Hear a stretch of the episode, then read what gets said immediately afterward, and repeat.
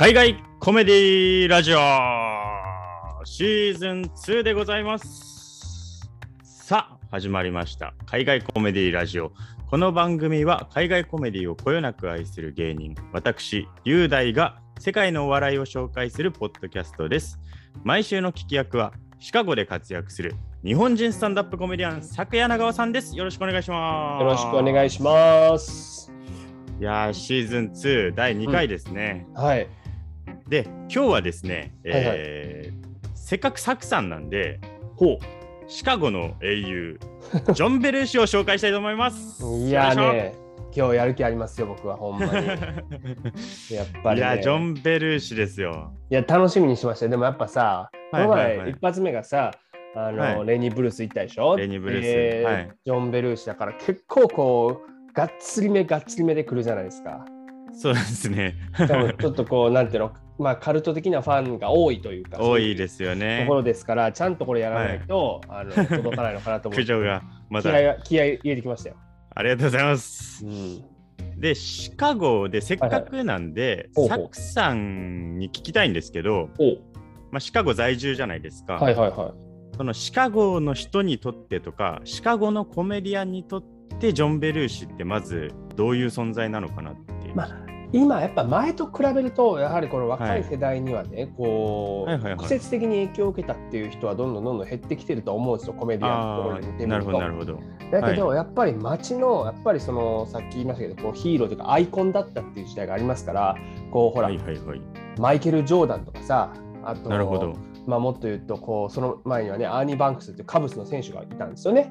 そういうようあな。そうそうそう、はいはいはい街のアイコンとしてやっぱコメディのやっぱ一つ代表は、うん、ジョン・ベルーシっていうふうに言っていいんじゃないかなとも思うしそうそ僕こまでの存在なんですね、やっなぱり。ってると思うねやっぱ、えーあとだからこう街の至る所にここ実はジョン・ベルーシが来てた行きつけのバーだったんだよとかあるしさ。おお、すごい話だ。そうでだからちょっと今日僕気合い入れたっていうふうに言ったけどこうジョン・ベルーシがね、あの行きつけで、はいはいあのサタデーナイトライブの後にコントにするあの、はいビリー・ゴートっていうあの、実際実在するバーがあるのよ、シカゴに。もう今、それ何店舗も拡大してるんだけど、そこであの飲んだくれてきたから、ちゃんと。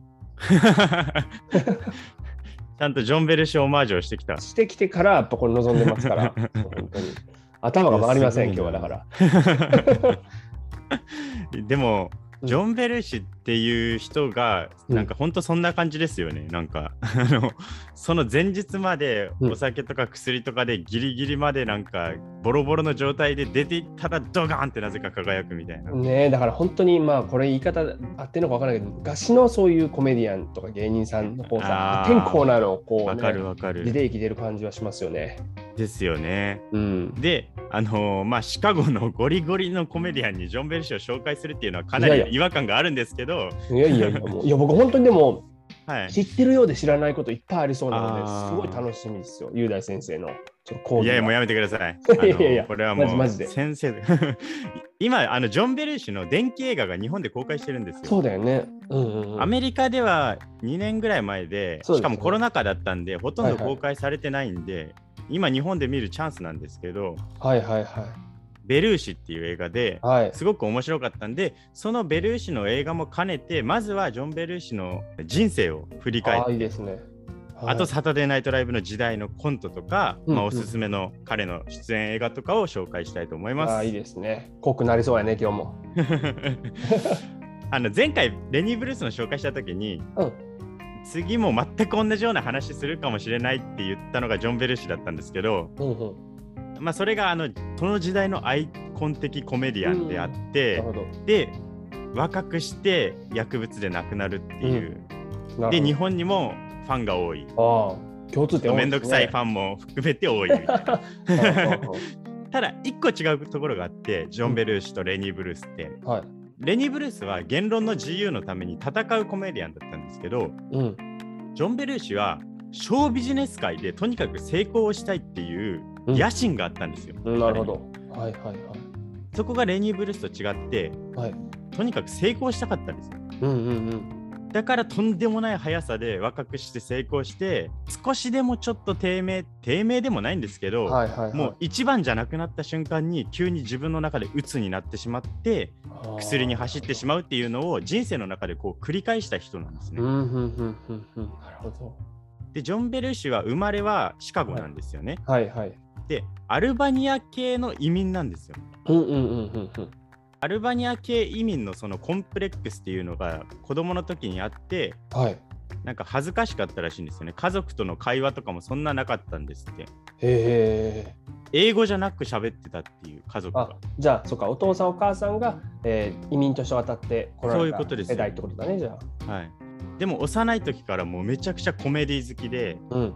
あのボブ・ニューハートっていう、うんうんもう今も現役、一応現役ですけど、もうはいはい。御年90何歳とかの人ですけど、その人の当時人気あったボブ・ニューハートのスタンダップコメディのレコードとかをこう何回も聞いては、はいはい。モノマネしてたんですって。なるほどね。で、近所を訪問して、そのモノマネショーとか開いてたらしい。そうだそうだよね。なんかジョン・ベルーシー、そのスタンダップコメディアンっていうイメージは僕あんまりなくて、こういういや、もうねしてないですね。モノマゼロネ芸だもんね、どっちかという。そうですね。うんなんか何かになりきるみたいなのはいはいがうまかった人なんですけど、で、本当学校でもそんな感じでもう常に人気者っていうか、うんうんうん。学生時代にバンドもやってて、運動神経もめちゃくちゃ良かったんですって。ああ。でもなんかアメフト部のランニンングバックですよ。グ。ね、なんか、片鱗を見せつけてるもんね、映画でもね。そうなんですよ。ジョン・ベルシって言えばちょっとぽっちゃり体型の人なんですけど、うんもうハンドスプリングとかバク転とかバンバン決めるような、うん。んなぜかう運動神経めっちゃいいなこいつっていうのを映画とか見ると分かると思うんですそけど、ね。うんうん。で学生時代に、生涯の恋人ジョディスと出会います、ジョディスっていうのがもう本当にジョン・ベルーシの心の支えっていうかなるほどね。もう生涯を通し、てそういうことですね。そういや僕ね、ちょっと今回もはいはい。気合い入れて、この、はい、まあ、ジュディ・ビベルーシ・ビサーノっていう、はいはいはい。このね、まあ、未亡人になった方が書いたはい。ベルーシっていう、まあ、自伝の、まあ、まあ、自伝というか解剖録みたいなね、本がはい2005はい。年に出版されてんだけど、ちょっと読んだんですよ、今回も。予出習を兼ねて。た 出た。そう。俺より詳しくなるっていう毎回のパターンが。いやいや、でも面白かったよ、やっぱ。あの、あね、書いてあったし、高校時代、ラインバッカーで活躍して、キラーベルーシと呼ばれてたって書いてあったよ。めちゃくちゃかっこいいんですよね。でね顔も結構キュートっていうか 目がクリクリしてて。はいはいで、ジョディスはもう理想の恋人みたいなのを日記に書いてて、そのおう運動神経が良くて、うん頭が良くて、うんキュートでみたいな、そういうのをこうバーって書いてたんですって。うんそしたら、それがジョン・ベルーシだったって言ってるんです。なるほど。一番モテるやつやな、それ。サクさんとこの間なんか話してた時にサクさんが言ってたので思い出したんですけど今うんうん。あのなんかスターコメディアンって減ったよねみたいな話してたじゃないですか。うんうんうん。なんか自虐が多くなってきてその時代的にはい強者のコメディアンが難しいっていうか。そのいわゆるその今どちらかというとナーディーとかオタク系でいけてないっていうことを自虐にしたりしながらそうそやるコメディアンって多いんだけどそれこそアメフトのじゃあクォーターバックでクラスでモテモテでっていうコメディアン確かにちょっとロックスター系のコメディアンが減ってるっていうことだよね。はい。そう考えるとまさにそのロックスター的コメディアンですよね。ジョン・ベルーシって、うんああ確かにね。アメフトもやって。はい。ねっていうところもあるかもしれない。でそれだけじゃなくて演技もめちゃくちゃうまかったんですよ。うんうんうん。有名劇団みたいなところに最年少で合格してその当時の新聞に載っかっちゃうぐらいのうん。才能だったっていう。だからいろんな道が開かれてた人なんですけどある日シカゴでセカンドシティを見ます。お。でセカンドシティを見てこれだって思ったんですね。俺はこれがやりたいっていう。おでセカンドシティって、まあ、即興劇とかのはい。インプロとかがやってたらしいんですけど、うん。もうセカンドシティにジョン・ベル氏が入った瞬間にセカンドシティのイメージを覆したんですって。なるほどね。即興劇のインテリイメージだったんですけどもうジョン・ベルーシが入った瞬間にもうジョン・ベルーシのその爆発的な面白さっていうか、はいはい。いるだけで面白い人みたいなのでセカンドシティの歴史すら変えちゃうぐらいの天才児だったっていう。僕ね、実はセカンドシティ入った時に、はいはいこの歴史を学ぶなんか授業を取らされたんですよ。何ですかそれ 歴史セカンドシティのなんかはいはいこう今までのその巣立った先輩方のなんかこう歴史みたいのをこう教えてくれるんだけど、へセカンドシティ55年に前身の劇団ができて59年にまあ一応設立してんのよだからさ、はいはいはい。ジョン・ベルーシが入ったのが1969年20歳の時だから、まあ、まだ割と始まってすぐなんだけど、当時ってシカゴ大学がこれ前身になってるからシカゴ大学のインテリの人たちが多かったからすごいパフォーマンスの地形だったんだってでその中で、はいはいはいはい。もうはなんていうの？とにかく爆発的な 頭おかしいやつ出てきたみたいになってやっぱすごくそこから変わったっていうふうにな習ったね僕らは。えー、やっぱりそうなんですね。アジョン・ベルーシが変えた。そうそうそう来たっていうふうに言われてましたね。でそのセカンドシティにいた頃ぐらいにミュージシャンとかと知り合ってうん薬を覚えてしまうっていう。なんミュージシャンって何なんだマジでって思って レニー・ブルースもそうなんですけど大抵ミュージシャンからね。まあそんな感じでもうボーンって跳ねて跳ねてっていうトントン拍子で行くっていう人だったんですよ。うんで、うんうんそのセカンドシティでやってるのを、えーうんナショナルランプーンのはい。からオファーが来ます。うんナショナルランプーンについてちょっと話すと多分またこれ3時間4時間ぐらいかかってしまうんで、ナショナルランプーンはナショナルランプーンで、まあ、いつか特集したいと思います。うん。で、ナショナルランプーンがやってたナショナルランプーンラジオっていうのからオファーが来て、簡単に言うとあれですよね。そのまあ風刺マガジンから始まってそこからそうなんですよ。あのまあメディアにも進出していっていた、えショービジネスの方にも進出していってた、まあ集団と思えばいいですよね。そうですよねなんか路悪的な、ね。路悪的なインテリ的なみたいな、わかります？てハーバードだもんねみんなこれ。そうなんですよ。実はめちゃくちゃインテリ集団の雑誌だったんですよね。で、ナショナルランプからナショナルランプーンラジオからオファーが来て、そこでもう もうジョン・ベルーシが入った瞬間に、もうジョン・ベルーシが一番になっちゃうんですよ。なるほどね。で、ハロルド・ライミスっていう、はいあのコメディアンがいるんですけど、うんもう本当に天才だと思ったけど、同時に怖かったっていう。もうこんなやつが来たらもう無理じゃんみたいな。なるほどね。だってと当時のメンバーってチェビー・チェイスとかうん。ビル・マーレーとかいる中で、はいはい、ナショナルランプンラジオの中で完全にトップになっちゃうんですって。そうですよね。だって、はいしかもこの時まだ10代、20, 20代入りかけぐらいの、はいはいはいはいは どんだけ若くして成功したんだっていう。い。すごいよね。で10代の頃に経験したカウンターカルチャーの影響がすごく強かったらしくて、うん。ナショナルランプーンのそのやってたことがそのウォーターゲート事件とかがあったその日にネタにするっていうか、今のサタデーナイトライブの原型なんですよなるほど。そういうことですね。なんかす政治風刺をしながらもものすごくバカな風刺をして笑わせるっていうか 僕、やっぱ、ねはい結構有名なネタだから知ってる人、リスナーでもいるかもしれないけどさ、あのジョー・コッカーのこう震えながら歌うあのウッドストックの時の 歌唱を真似するのがやっぱあって、ね、だってナショナルランプーンでもナショナルランプーンレミングスって作品でちょうどやってるからさ、それを。やっぱちょうど合う 歌いながらぶち倒れてまた立ち上がって歌い出すみたいなのありましたよね。いや本当にね、もう完コピですよ、あれは。もうウッドストックの。ちょっとやりすぎだと思い 思いますけどね。完完コピにしてはやまあでも確かに似てるんですよね。そうなんですよ。歌もうまいんですよねまたそう。なんだよね。うまいんだよ、これがまた。で1975年の土曜の深夜帯ってものすごく若者のテレビ離れが盛んだったらしくてうん。せっかく土曜の深夜ってうん起きてるから見れ見る人が多そうなのに視聴率がガタ落ち状態だったらしいんです。で NBC がの局がローン・マイケルズっていう今もサタデーナイトライブのプロデューサーですけど、当時まだ30歳だったローン・マイケルズっていうカナダ人にですようん。この時間ちょっと自由に使っていいから面白い番組作ってくれって言われてできたのがサタデーナイトライブなんです。なるほど。でローン・マイケルズは新しい才能が欲しいって言って若い人ばっかりをこう集めたんですね。うんうんうん。だからほとんどがナショナルランプーンラジオから連れてきたんですって。その時になるほどで。この時のメンバーが恐ろしいんですよね。うん。えー26歳ですよ、ジョン・ベルシ当時う。わ若い。で、ダン・エイ・クロイド、チェビー・チェイス、ギルダ・ラドナーとかもう、はいはい。そうそうたる今でもレジェンドの人たちがいっぱいいるんですけど、うん。まあ、サタデーナイトライブがどういう番組かっていうのはこの番組でも何回も紹介してるんはいで言わないんですけど、はい。生放送じゃないですか。うん、そうやね。で第1回生放送始まる時にジョン・ベルーシがローン・マイケルズの机の上でコカインを吸ってたんです。なめとんな。本当に舐めててでローン・マイケルズはもうローン・マイケルズもブチ切れたら怖い人なんでうん。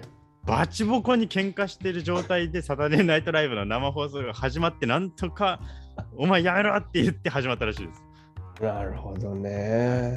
いや、ですごいジョン・話ですよベルシ顔ってものすごく柔らかい感じでうん。野心に溢れてて優しい人ってイメージが結構あるんですけどほかなり尖ってますね当時の映像を見ると。う。うん。なんか僕もどっちかって言ったらそっちのイメージやねんけどな。あやっぱそうなんですっていね。うイメージ インタビューとかでその若い時にうん。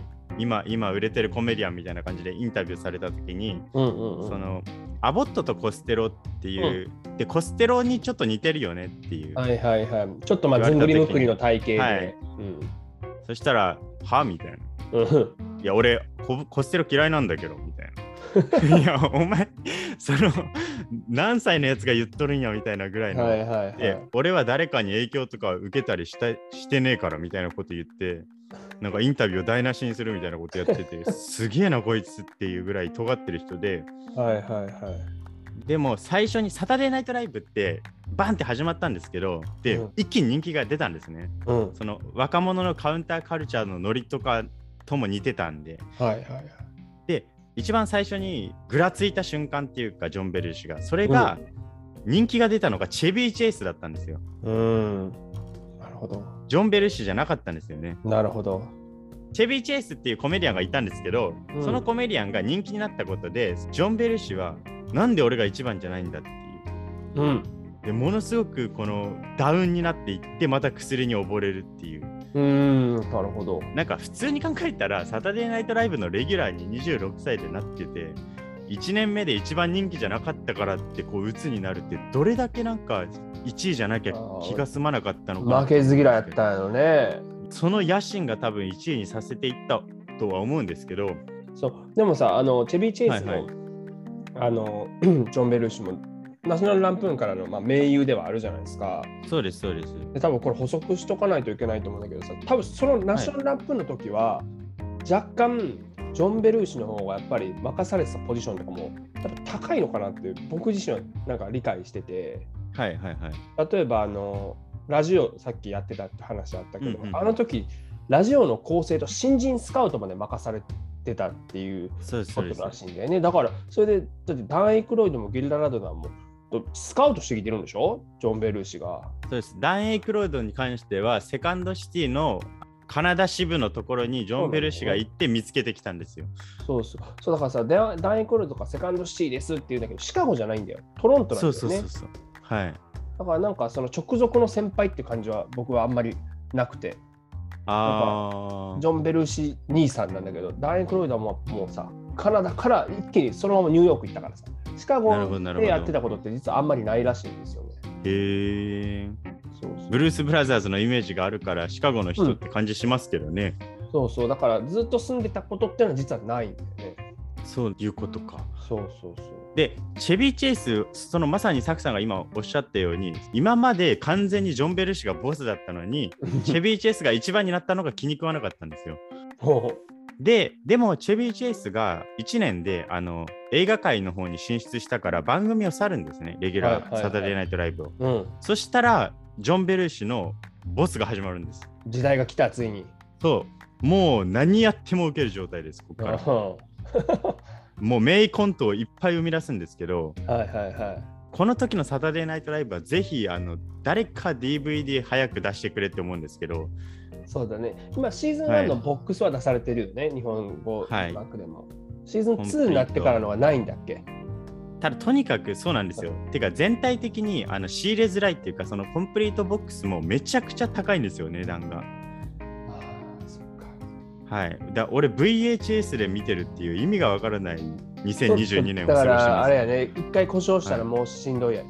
もう終わりですよね だからあの今 Hulu でここ23年のやつとかやってるんですけど、ぜひなんかどっか配信してくれないかなって思うんですけど全シーズン、ね、音楽とかがあったりとかしてその権利がどこまでなのか、はい、怖いよねそこがね。その辺があるのか、うん、でこの時のネタが本当に面白いです。あのゴッドファーザーとか、エリザベス・テイラーとかベートーベンとか全部ジョン・ベル氏がやってて全然似てないのに面白いんですよ。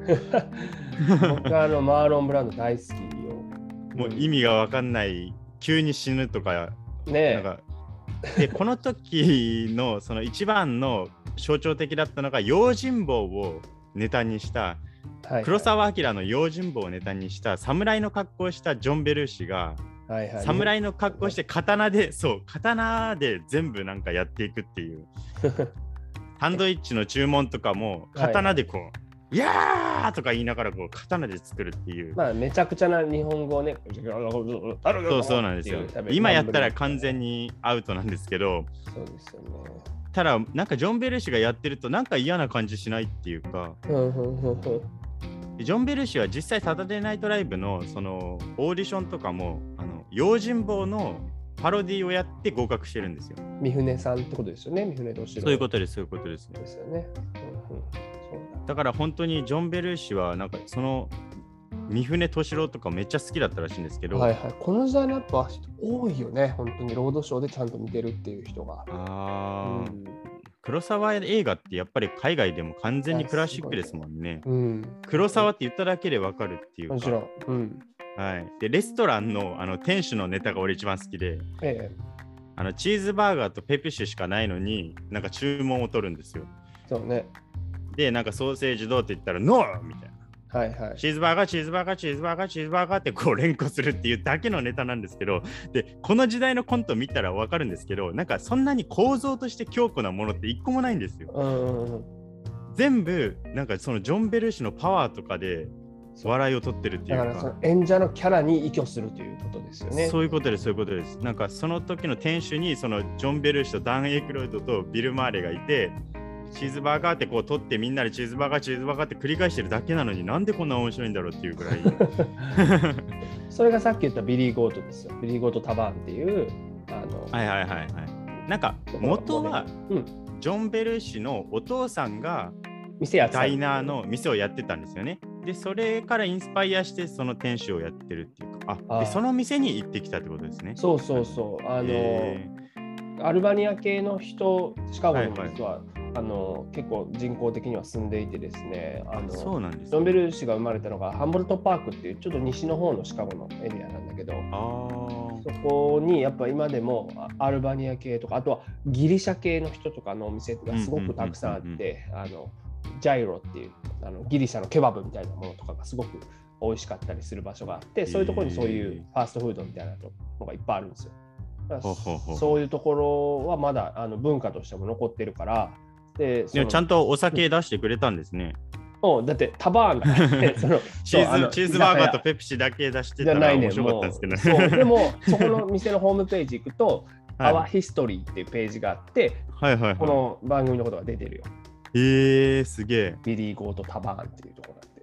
もともとビリー・ゴートっていうのは、あのカブスの球場に、あのヤギを持ってった人がいたんだけど、それで入れそのゴートなんですか？そうそうそう。で、入れないって言われて、あんまんな、そんな、もうめちゃくちゃなこと言ったら、まあ、一生呪ったらは一生ワールドシリーズ優勝できんようにしたるわって言って、はい、そこからヤギの呪いでカブスが108年間ワールドシリーズ優勝できなかったのね。そこ の話そいつのせいじゃねえだろっていう。えー、すげえ。そんな話があった。そう、そこから来てるんですよ。知らなかった。まあでもね、だから、この多分サタデーナイトライブのおかげだと思うんだけど、店がもう人気になって、もう多分ね、7、8店舗展開してるんじゃないかな。すごい。っていうね、あの、地元の えー、でもシカゴならではですよね、その話って。うん、そうそうそう。でもちろんこの時代のジョン・ベル氏って完全にそのサタデーナイトライブで一番になったんですけど、はい、あの功績ばっかりではないっていうことも一応言っときたくて、うん、あのこの当時のサタデーナイトライブでジョン・ベル氏はものすごくプレッシャーとの戦いだったんで、うん、みんなでネタ会議でこう集まると、はい、とにかくあのいいネタじゃなかったらバンバン捨てていくっていうか パワハラがひどいっていうで一番最悪がうん女性蔑視がひどかったっていうこれが最大の黒歴史だと思います、ジョン・ベルーシの。うんうんなるほど。あの本当普通に女の書いたもんなんか笑えるかって言ってバンって捨てちゃったりとか、ひどいな。はい、その当時ギルダ・ラドナーっていう、はいまあ、女性コメディアンでものすごく人気ある人がいるんですけどうん。ギルダ・ラドナーの意見も全部却下みたいな。でギルダ・ラドナーが言ってるのはジョン・ベルーシだけじゃなくてなんか他の男たちもなんかそれにほとんど従うような形で何かを変えてくれることはなかったんですそれはやっぱジョン・ベルーシがこう、俺様やからかな。それそういうことですよね。誰も言えないんですよ。なるほどね。はい。あそうやったんや。でこの良くないイズムを受け継いだせいで、サタデーナイトライブはその、うん。ティナ・フェイっていう、この番組でも最初の方に紹介したんですけど、ティナ・フェイっていう人が2000年に放送作家の一番トップになるまで、女性の平等ってかなり遅れたんですよ。うんなるほどね。2000年に入ってまだそんな感じだったのかっていうぐらい男社会だったっていうのはその元凶を作ったとも言っていいっていうぐらいジョン・ベルシーはその時はちょっとそれに関してはひどいなって思うんですけどそうでもティナ・フェイもね、セカンドシティ出身ですから、もう完全にレジェンドですよね。そう、でもやっぱなんか、これ本当にサタデーナイトライブだけじゃなくてさ、こうはい。アメリカのコメディ業界そのものがやっぱりこの男女の平等っていうものがやっぱりそのもちろんペイメントの方もそうだし、あと人数のバランス、番組とかに乗っける、それもやっぱり2000年にティナ・フェイがこうヘッドライターになったっていうけど、そそれ以降もまだ実現は完全にはされてないからね。やっぱりまだ男性偏重なのはあるし、うん、今でもそこは変わりきれてはないのかなとは、業界として思いますけどね。えーティナ・フェイが入ったことによって変わ変わったけどそれでもまだ足りないぐらいの感じすなんですね。ごく大きな一歩だと思うし、はいあの女性コメディアンにとってかなりお多大なる功績を残している人なら間違いないけど、やっぱそこはまだ今後て改善されていかなきゃいけないところかなとは思いますね。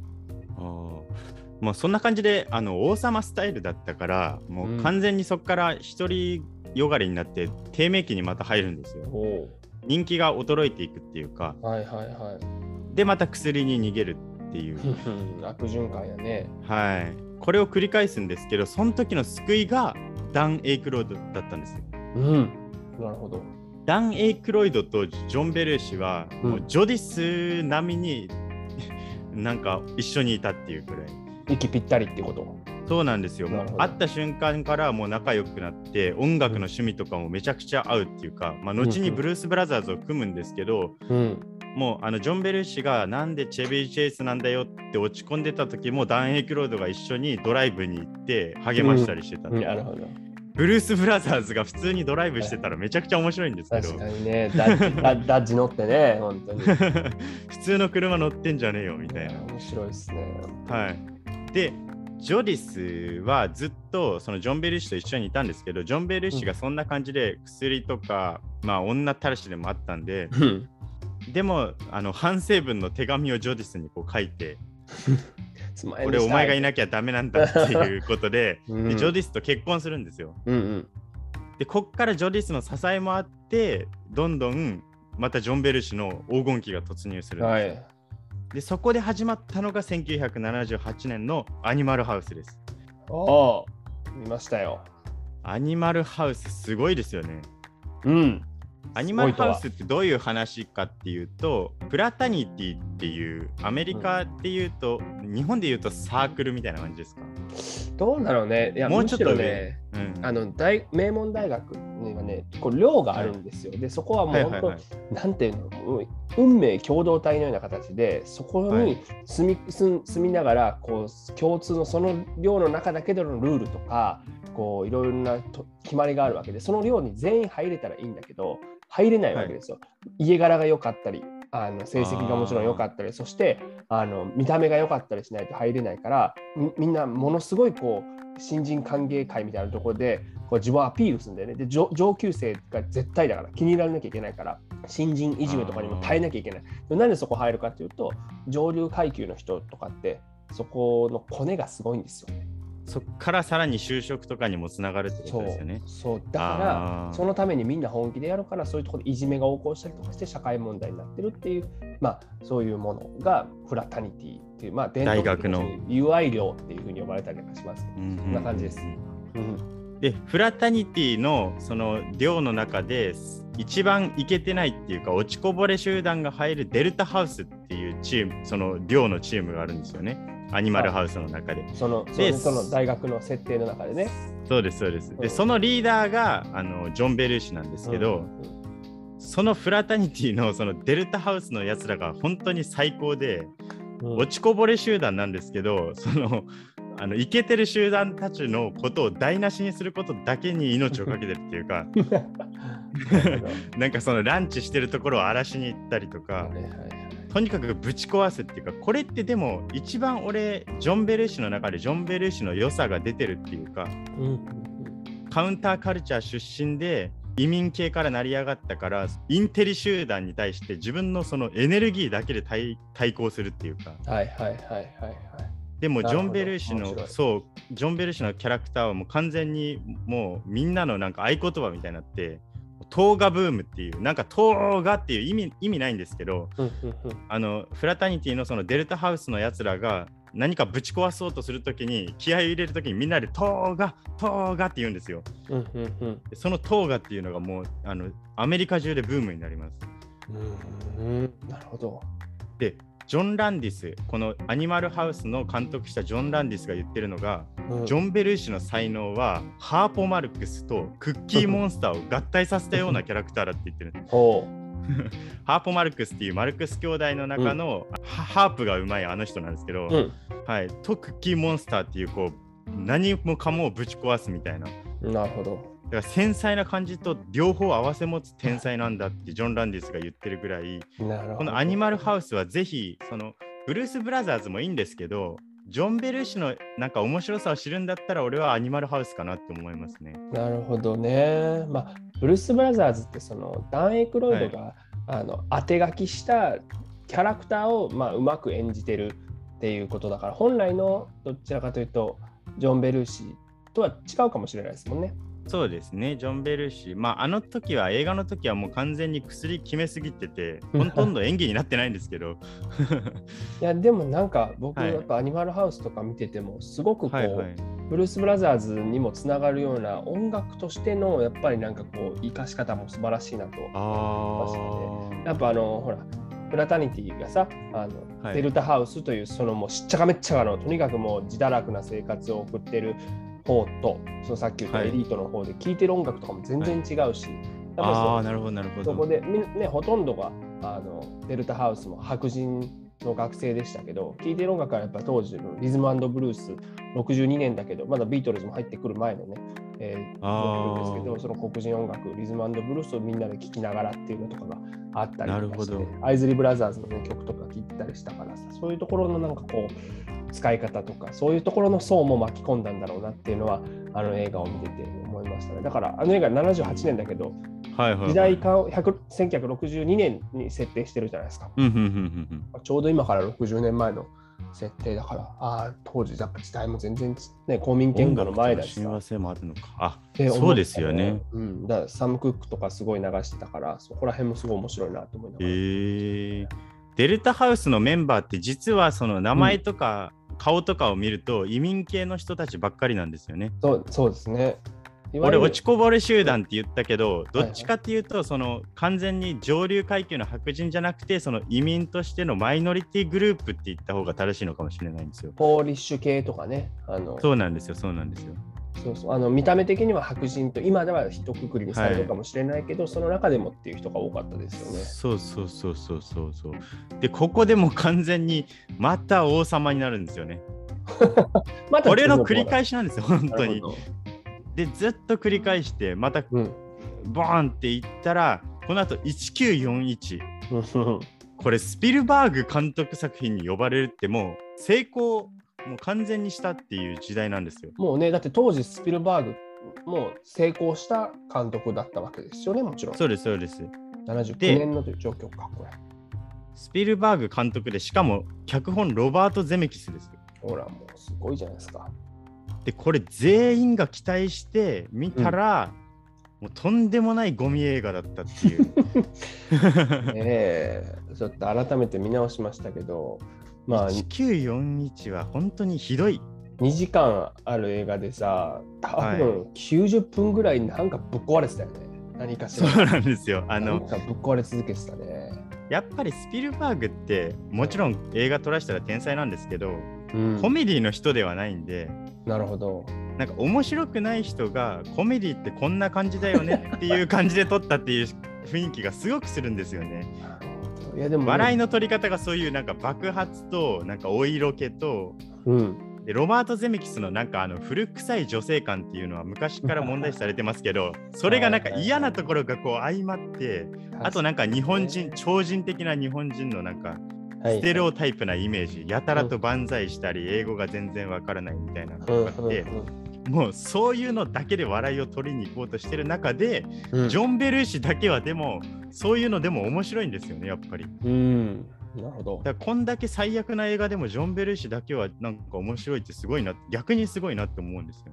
その実際当時のメディアとかでもそういう評価だったんですか、はいいやあのーこの時は1941はとりあえずスピルバーグとロバート・ゼミキスっていう方が前面に押し出されてて大酷評だったんで、ジョン・ベルーシ同行の話ではなかったらしいですね。なるほど。あのー見に来た人がコメディを見に来てるんで、うんコメディの中で急に爆発でドカーンってなるじゃないですか。おでスピルバーグなんで爆発シーンだけはめちゃくちゃ気合い入れて撮ってるんですよ。だからみんながうるせえうるせえって言って耳塞ぎまくってたっていう映画館で。なるほどな。いやでも分かるわその気持ち。うんうん、なんか急にうるせえなみたいな感じのコメディなんですよね。でいやっていうか最初から最後まで基本的に何か爆発するか、ね、セットが壊されてたからでしたよねほんまに。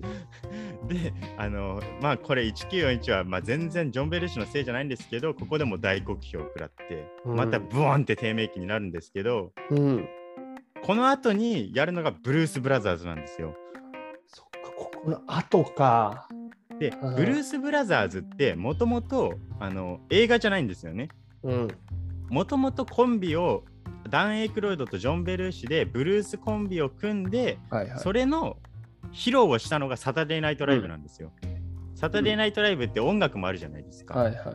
あの中でブルース・ブラザーズって言って、そのジョン・ベルーシとダン・エイクロイドがブルースを組んでやるぞって言ってて、みんな、あ出た、またふざけたバンドなんだなって思ったらしいんですよ、最初。うんうんうん。宣伝を聞いたときに。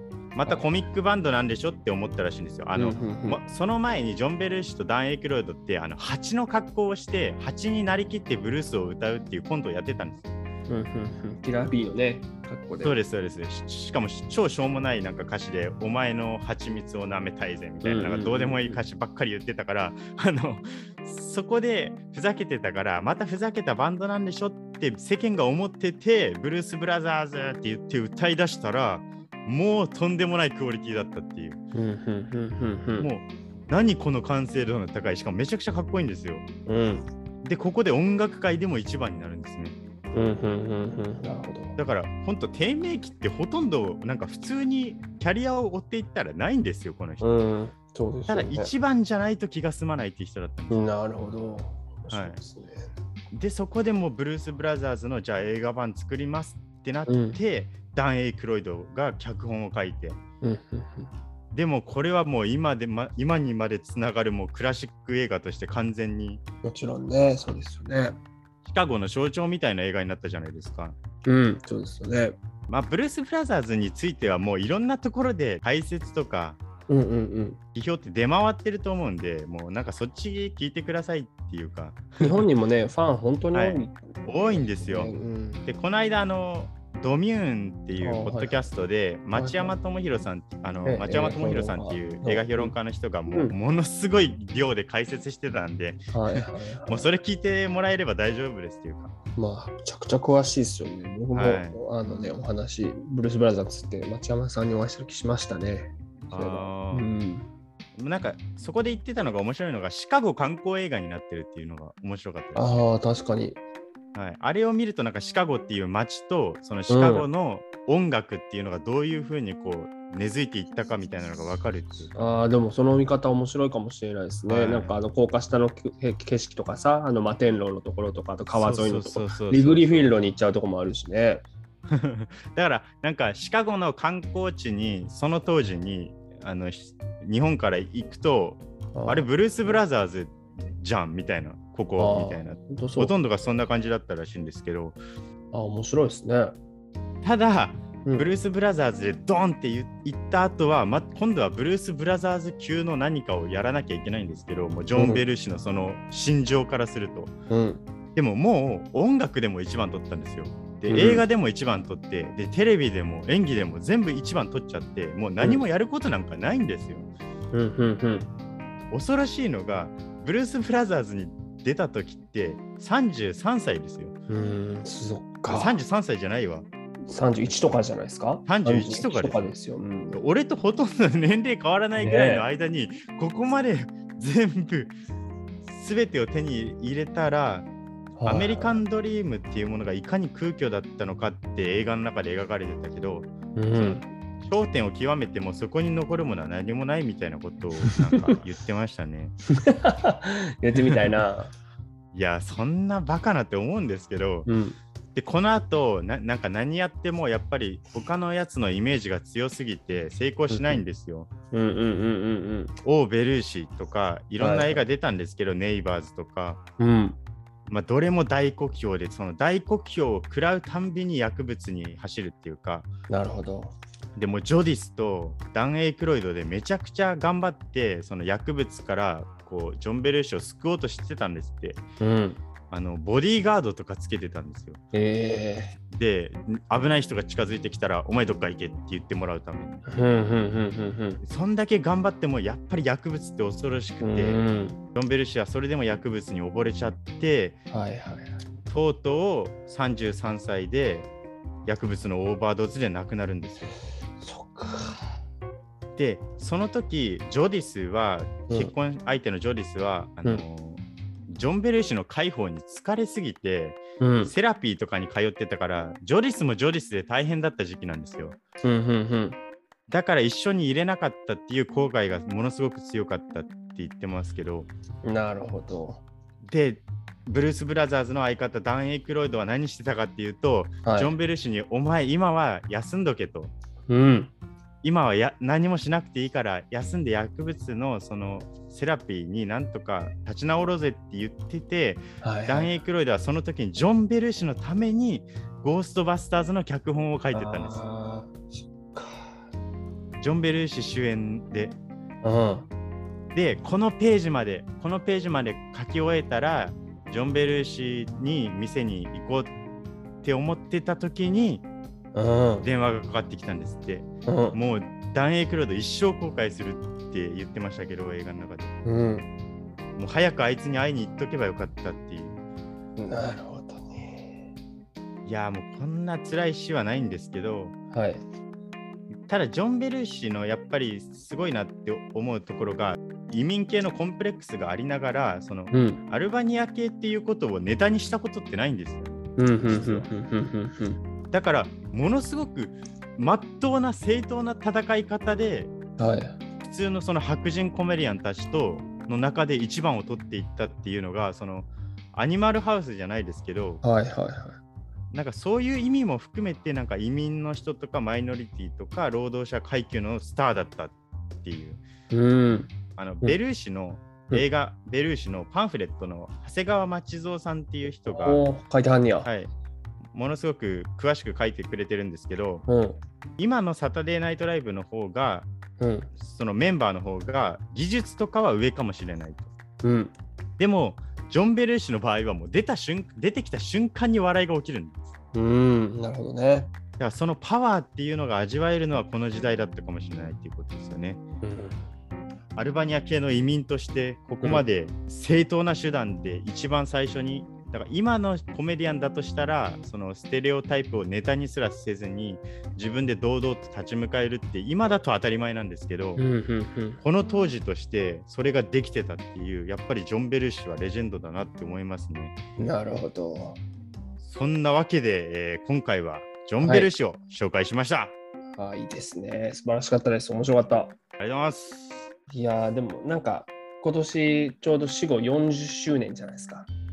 あ、そういうことか。82年に亡くなってるってことは。ですよね。だからなんかね、もう40、僕はもうね、あたかもなんか会ったことがあるかのようなぐらいもう身近な存在というかさ、そんな感じのふうに思うけど、当然僕はリアルタイムで見たことはない人だし、でもその芸っていうのはやっぱりこう確実に生きてるし、まあ僕みたいな遠、ね、異国のしかもね、年も全然離れたあの人にもこう生き続けてるっていうのはやっぱりあるかなと思うし、ね、まあ本当はもっと長く生きてもらってどん違うね演技とかも見たかったなというふうにはやっぱ思ううんかなで、まあ、太く短く生きた人っていう印ことですよね。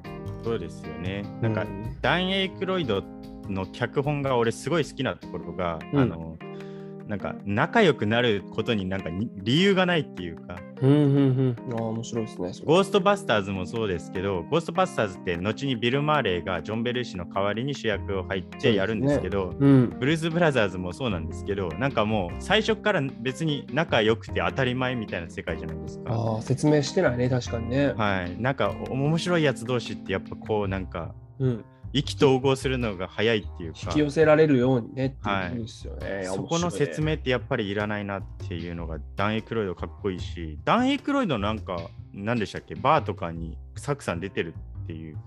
いや、ダン・エイクロイドが、えっと、オはいはいはい。ーナーをしてる、えっと、ハウス・オブ・ブルースっていう、本当にあのブルースをね、ちゃんとやる箱があるんだけど、そこがスタンダップコメディを週1でやってて、そこに僕レギュラーで出てるので、シカゴシカゴだけじゃなくてね、いろんなとこに今今やあって、割すとごいな商業化してる、でもね、やっぱそういう意味でもすごいなと思うのは、入り口パンって入ったら、はいはいはいブルース・ブラザーズの2人の像が置いてあるんですよ。うわーそれはさっきの話にもつながるのかなとも思うしあとそれで言うとあのやっぱりこうシカゴのさ人たちにやっぱ語り草なんだよね。こう俺ジョン・ベルーシと会ったことあるよとか俺こでみんなこう 長いことエンタメの業界にいる人とかはそのコメディだけじゃなく音楽の人とかもそういうリスペクトしてるなっていうのが伝わってきて彼自身も多いですもんね。多いっすよ。いや、ブルース・ブラザーズの影響だだけじゃないと思うんだけど、彼自身実はザ・フィアーっていうバンドをやってて、で、うんうんうんうん。そのバンドと対バンっていうのかな、やってた人結構知り合いにいるんだけど、ブルースの人からも、パンクの人からも、やっぱり、ああ、音楽の才能がとにかくずば抜けてた、ライブパフォーマンスの。才能がずば抜けて、あっちでもっともっと成功するところは個人的には見たかったななるほど。結構いるんで、なんかそっちも惜しいなとと思いますね。えー。うん、音楽とかもう全然疎い方なんですけど俺ジョン・ベルシーとかブルース・ブラザーズのなんかかっこよさだけはめちゃくちゃわかるんですよね。そうあなたは見た瞬間にわすげえって思えるもん。ブルースじゃないですかとか、まあ、とはいはいはいリズムブルースというか、そのはいね、でも50年代、60年代とかのそういう作品っていうものを楽曲を歌ってるんだけど、割とこの自分が好きでやってたのは、本当パンクなんだよね。パンクあをそうですね、パンクが好きだったってやってたか。ら、すごいなんかこう、そっちのねあ、役として演じるんじゃなくて、ジョン・ベルーシとしてやるときは、あのそういう方の音楽、パンクだったのかなとかもちょっと思ったり、うん、するし、あでもやっぱね、彼、弟がいて、ジム・ベルーシっていうんだけど、まあはいはいはいはい。コメディアンであり、あの SNL も出てたし、俳優としても。俳優、俳優ですもんね。そうそう、はいいまだに活躍してロサンゼルスに住んでんだけど、いまだにシカゴに家があるから、シカゴによく来るし、あの実はコメディバーっていうあのスタンダップコメディのクラブの共同オーナーなんですよ、ジム・ベルーシえは。で僕そこもレギュラー出てるので、一回ね、バーで、はい。うわ、あれ、ジム・ベルーシじゃないの？と思って、はい。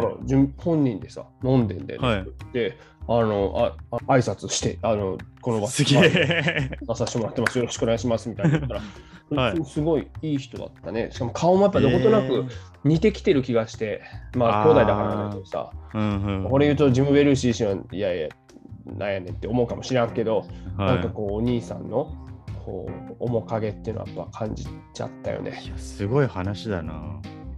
毎回なんかやるとサクさんがすごいところでやってるなっていう感想で終われる気がするんですやめてください。いや、でもなんか本当にそれぐらいこう、なんつうんだろうね、いやでもすごいすごい話だみんなが語りたくなるるぐらい、やっぱりそうレジェンドなんじゃない？ああなるほどいや、っていうことですよね。うん。ちょっと今日、サクさんにジョン・ベルーシを話できてよかったです。いやいや、面白い。知らないこといっぱいありました。ね、先輩で、ぜひ、あのーベルーシ、あのうん、日本で結構バラバラで、県によってバラバラで公開されてて、今公開中のところと終わってるところがいっぱいあるんですけど、うん。はい、ぜひあのベルーシ面白い映画だったんで見てください。あのジョディスがずっとジョン・ベルーシの話ってなるべくそこまではしたくなかったっていうところに監督とプロデューサーがものすごくお願いし込んでジョン・ベルーシの資料を一気にこうバンって集めてくれたんでそのファンでも知らないことがいっぱいあったんでベルーシの中で、うん。ぜひベルーシはあのファン必見というか知らない人もこれを見ればジョン・ベルーシの凄さわかると思うんでぜひ見てください。このラジオを iTunes や Spotify でお聞きの方、ぜひ気軽にフォローやレビューよろしくお願いします。SNS などの感想も歓迎しております。このラジオの説明欄にお互いの Twitter、Instagram の URL を貼っているので、ぜひフォローお願いします。PayPal での募金、そのリンクも貼っております。1円からでも大丈夫です。よろしくお願いします。なるべく毎週あげます。またぜひよろしくお願いします。ということでございまして、今回の海外コメディラジオシーズン2は以上になります。ありがとうございました。ありがとうございました。これ、次の人とかって発表していいんですか？あもう。そうね。発表しときましょう。お僕も次は、うん。次ですね、今ですね、あのはいアカデミー賞にニコール・キットマンが。主演女優賞で来てる愛すべき夫婦の秘密うんが今、Amazon プライムで見れます。これがアカ,、はいアカデミー賞に食い込んでて、うん。で、このニコール・キットマンがやってるのがルシル・ボールっていううん。伝説のコメディ女優がいまして、はい。I Love Lucy っていう初めてアメリカで元祖シットコムを国民的シットコムになったっていう伝説の番組があります。50年代じゃない？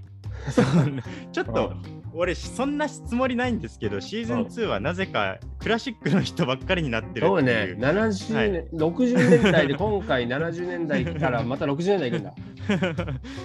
まあでもあの今の人もどんどん紹介はしていくんでただちょっとアカデミー賞に食い込んだこのタイミングで「I love Lucy」と「ルシール・ボール」をちょっと紹介したいと思いますので、うん次回もぜひ聞いてください。よろしくお願いします。ということでございまして今回の海外コメディラジオは以上になります。ありがとうございましたあり。がとうございました。